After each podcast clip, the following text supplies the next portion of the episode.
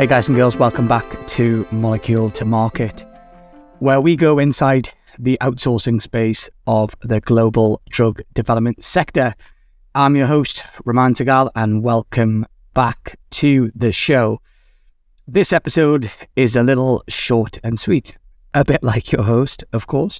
And what I thought might be quite useful for you is we are at that time of year where event season, the spring event season is upon us. So whether you are in, uh, you know, the large molecule space, small molecule space, uh, finished dosage form, API space, CRO, CDMO, biotech, etc., etc., there are events about to happen all over the place. March till the summer is a very busy season. Some of the big key ones obviously include the likes of DCAT and CPHI North America. And then obviously we have a bit of a quiet time before the even busier event season later this year. Quite recently, a contact of mine reached out to just ask me for a little bit of advice around uh, going to DCAT and just events in general. And it got me thinking, you know, having been to trade events in the pharma and bio space for the best part of 20 years, there's lots of mistakes I have made. There's lots of lessons that I have learned. And there's lots of things that I think work pretty well when you think about going to these events. Now, I appreciate many of you are seasoned sales guys and girls who know exactly what they're doing, but nevertheless, there are many of you that are listening that are being asked to go to events when you might be slightly more introverted or you just have never been before. And, you know, that can be a very intimidating and overwhelming sense if, for example, you walk into a room and you're on your own and there are hundreds of people there and it's kind of like, oh my god, oh my god, where, where, where do I start? And so, what I thought might be quite useful for you is to just give you a few tips that have worked for me uh, over the years, and you know whether they're all relevant for you, um, or you even just take one or two kind of uh, insights that go into your life, then hopefully it adds some values. It's worth saying, you know, in our sector, networking, making contact, striking new relationship, it really is the grease that keeps the wheels of our sector going. This human element is so, so important. And, you know, the COVID pandemic times demonstrated what we missed. There was such a sense of excitement coming back to events a year ago. And so what I found is you can make contact at an event, you know, in 2023 that might turn into a customer or an employee or an employee or an investor or a colleague or a good referrer five years down the line. And it all starts by kind of making those contacts. So let's start with a, a couple of kind of scenarios. I think the first thing uh, is often when you go to any kind of event, whether it be a conference, a drinks event, a kind of social event, uh, an exhibition, you'll find yourself in a situation where you might be stood with a drink in your hand and you're almost like looking around and it is super, super awkward. Even as outgoing as I am, I have found myself in that situation. And then suddenly, lo and behold, uh, some kind hearted person emerges from the crowd, almost like they're bathed in light and accompanied with some beautiful music. And they come up to you, you know, extend their hand and say hello. Instantly, this person feels like your savior, guardian angel, that they've somehow kind of taken you from the outer circle into the inner circle. And it is a really wonderful feeling when someone does that to you at an event. It can be slightly awkward in the first few seconds, but very quickly, you know, the conversation develops. You know, hi, who are you? Where are you from? What's your intentions at the event? What are your objectives? And very suddenly you're having a conversation. So, my question to you, or my challenge to you, is why are you not that person? So, let's say, for example, you're at DCAT in the next, uh, you know, in March, um, and you're in a you know one of the lobbies in one of the New York hotels, I guarantee there will be so many people there that are on their own and kind of like looking for someone to step up and say hello. And I encourage you to be that person. Just reach out, be brave, and say hello to people. And I can tell you, in all the years I've done it, 99 times out of 100, it works out fine. You build a new connection and you never know where that goes. The odd occasion you meet some kind of um, very cold, kind of frosty response, and that's okay. Like, that's just life, and not everyone is going to be a, a great, great contact. So, that very much is a, a good starting point to think about. If you just think about those situations as just brave, and it goes for the same if you're at an exhibition, so say you're at CPHI or Interfex or any of the big kind of conferences in the CRO space coming up, if you have been on the exhibitor side where you are there to effectively promote and sell your services, it's a great feeling when someone comes up to your stand and says hello because it's like, wow, traffic, people, great. Now, obviously, what I'm not asking you to do is start selling these people what you do immediately. It's just about building those connections. And I think part of the issue here is this kind of word networking. It's such a funny word and it's a corporate word and it makes people kind of bristle. Don't overcomplicate it. Think of networking as just simply meeting people. You've been doing this for your entire career and your entire life. And the point is just to meet people as, as easy as possible and don't overthink it. And what I found is you know, for myself, I mean, you know, I've been in situations where like, oh, there's that person that I really want to talk to. And I've created this narrative in my head that then prevents me from going over and saying hello. It seems such a basic thing to do. This type of thing I teach my kids, like just go say hello, introduce yourself, and be friendly. And don't follow my own rules. So please do that. And uh, generally, you'll be met with a kind of friendly, kind of receptive person one of the second things I wanted to uh, talk about is, you know, thinking about your own personal brand in image. So, one of the things I've seen over the years is you'll meet people where their company image just is so at odds with their own personal image.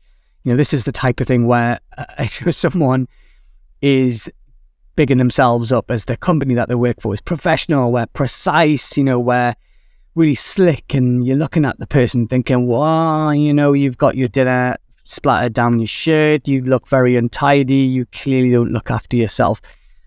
It's a really interesting kind of almost paradox when you're in that situation where you're looking at this person thinking, but hang on a second, you don't really reflect what you are talking about.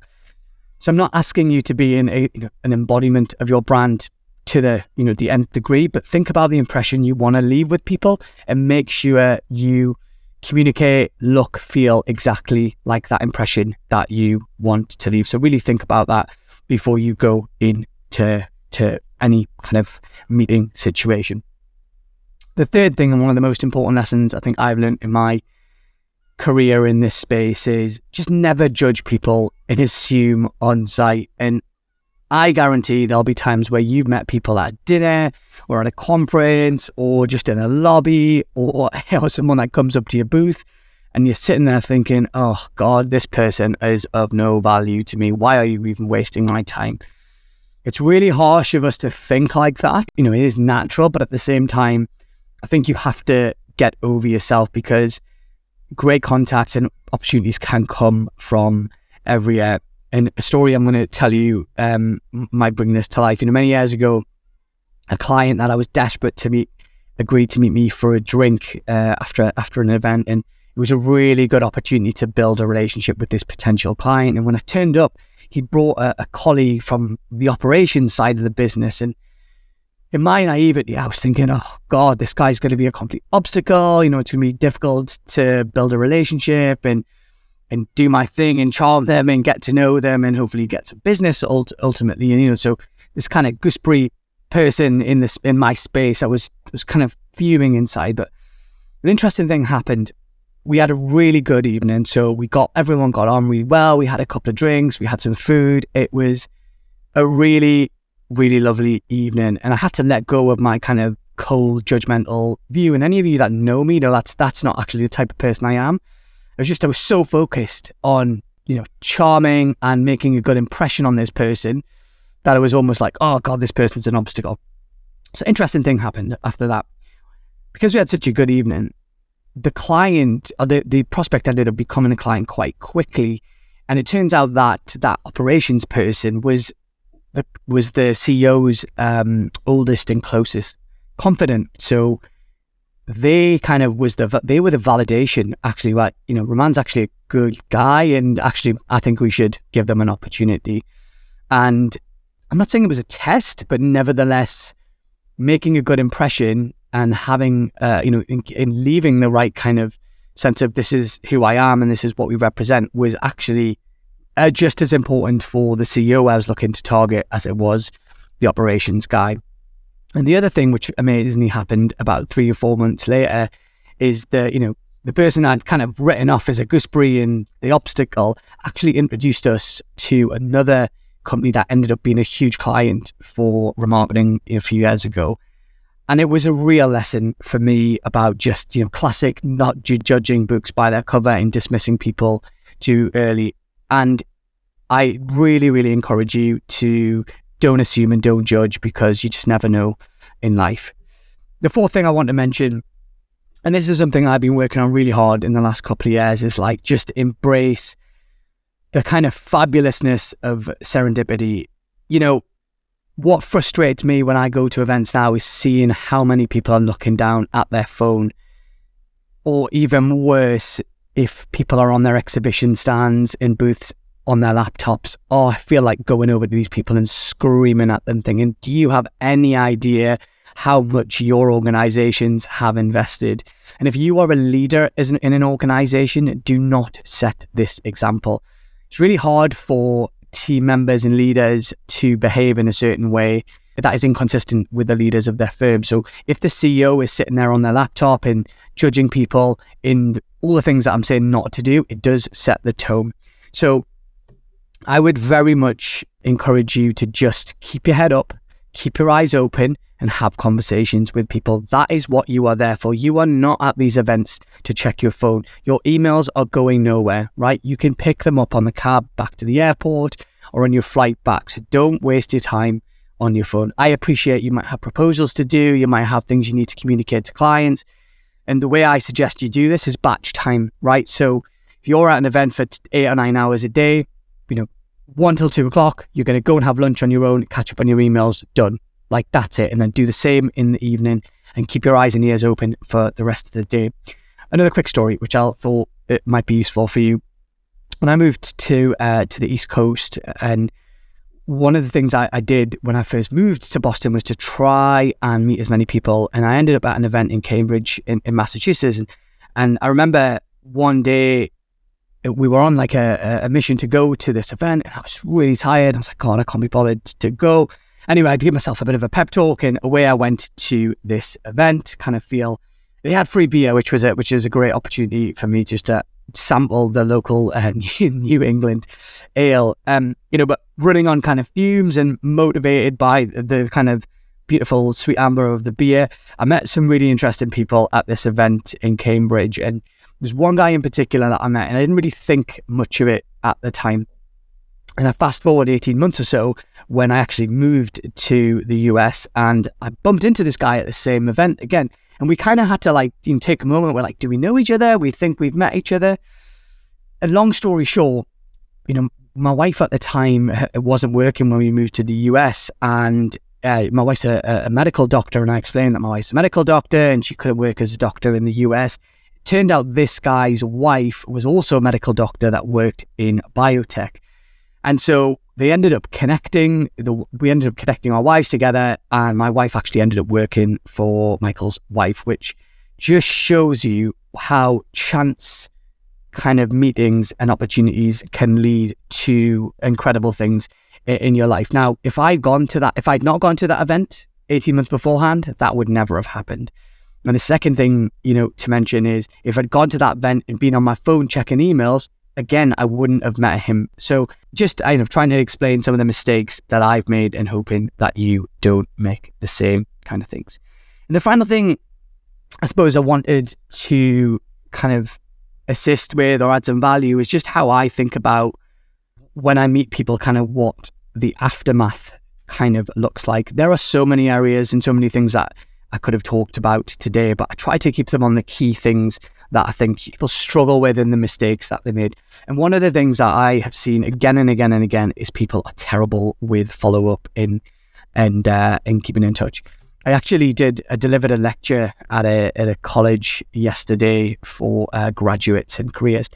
In the lecturer used this interesting phrase, and he said, "Your network is your net worth." And I genuinely never ever heard this saying, and it really struck a chord with me. And I kind of reflected later at the, the evening and thought, actually, one of the things that has really propelled my own career in life has been the network that I have built. And these are not fake vanity connections. There are people on LinkedIn who go on and on about the fact that they've got 20,000 connections, and it's really difficult to know 20,000 people. So, in my mind, I try to build kind of real relationships with real people and not for kind of vanity purposes. Of course, there is going to be a proportion that you connect for different reasons, but you know, I genuinely try to connect with people for the long term. And so, let's say you follow some of the advice that I've, I've kind of gone through today at whatever events that you're at. Once you meet, meet those people, here's a couple of things that I suggest you do. First and foremost, I would capture notes about that person straight away. And the reason I say that is if you're anything like me, you will forget everything in that moment as soon as you get on to the next meeting or you go to the conference or you end up having a couple of drinks and going for dinner at night and catching up from that unless you've got a great memory is difficult.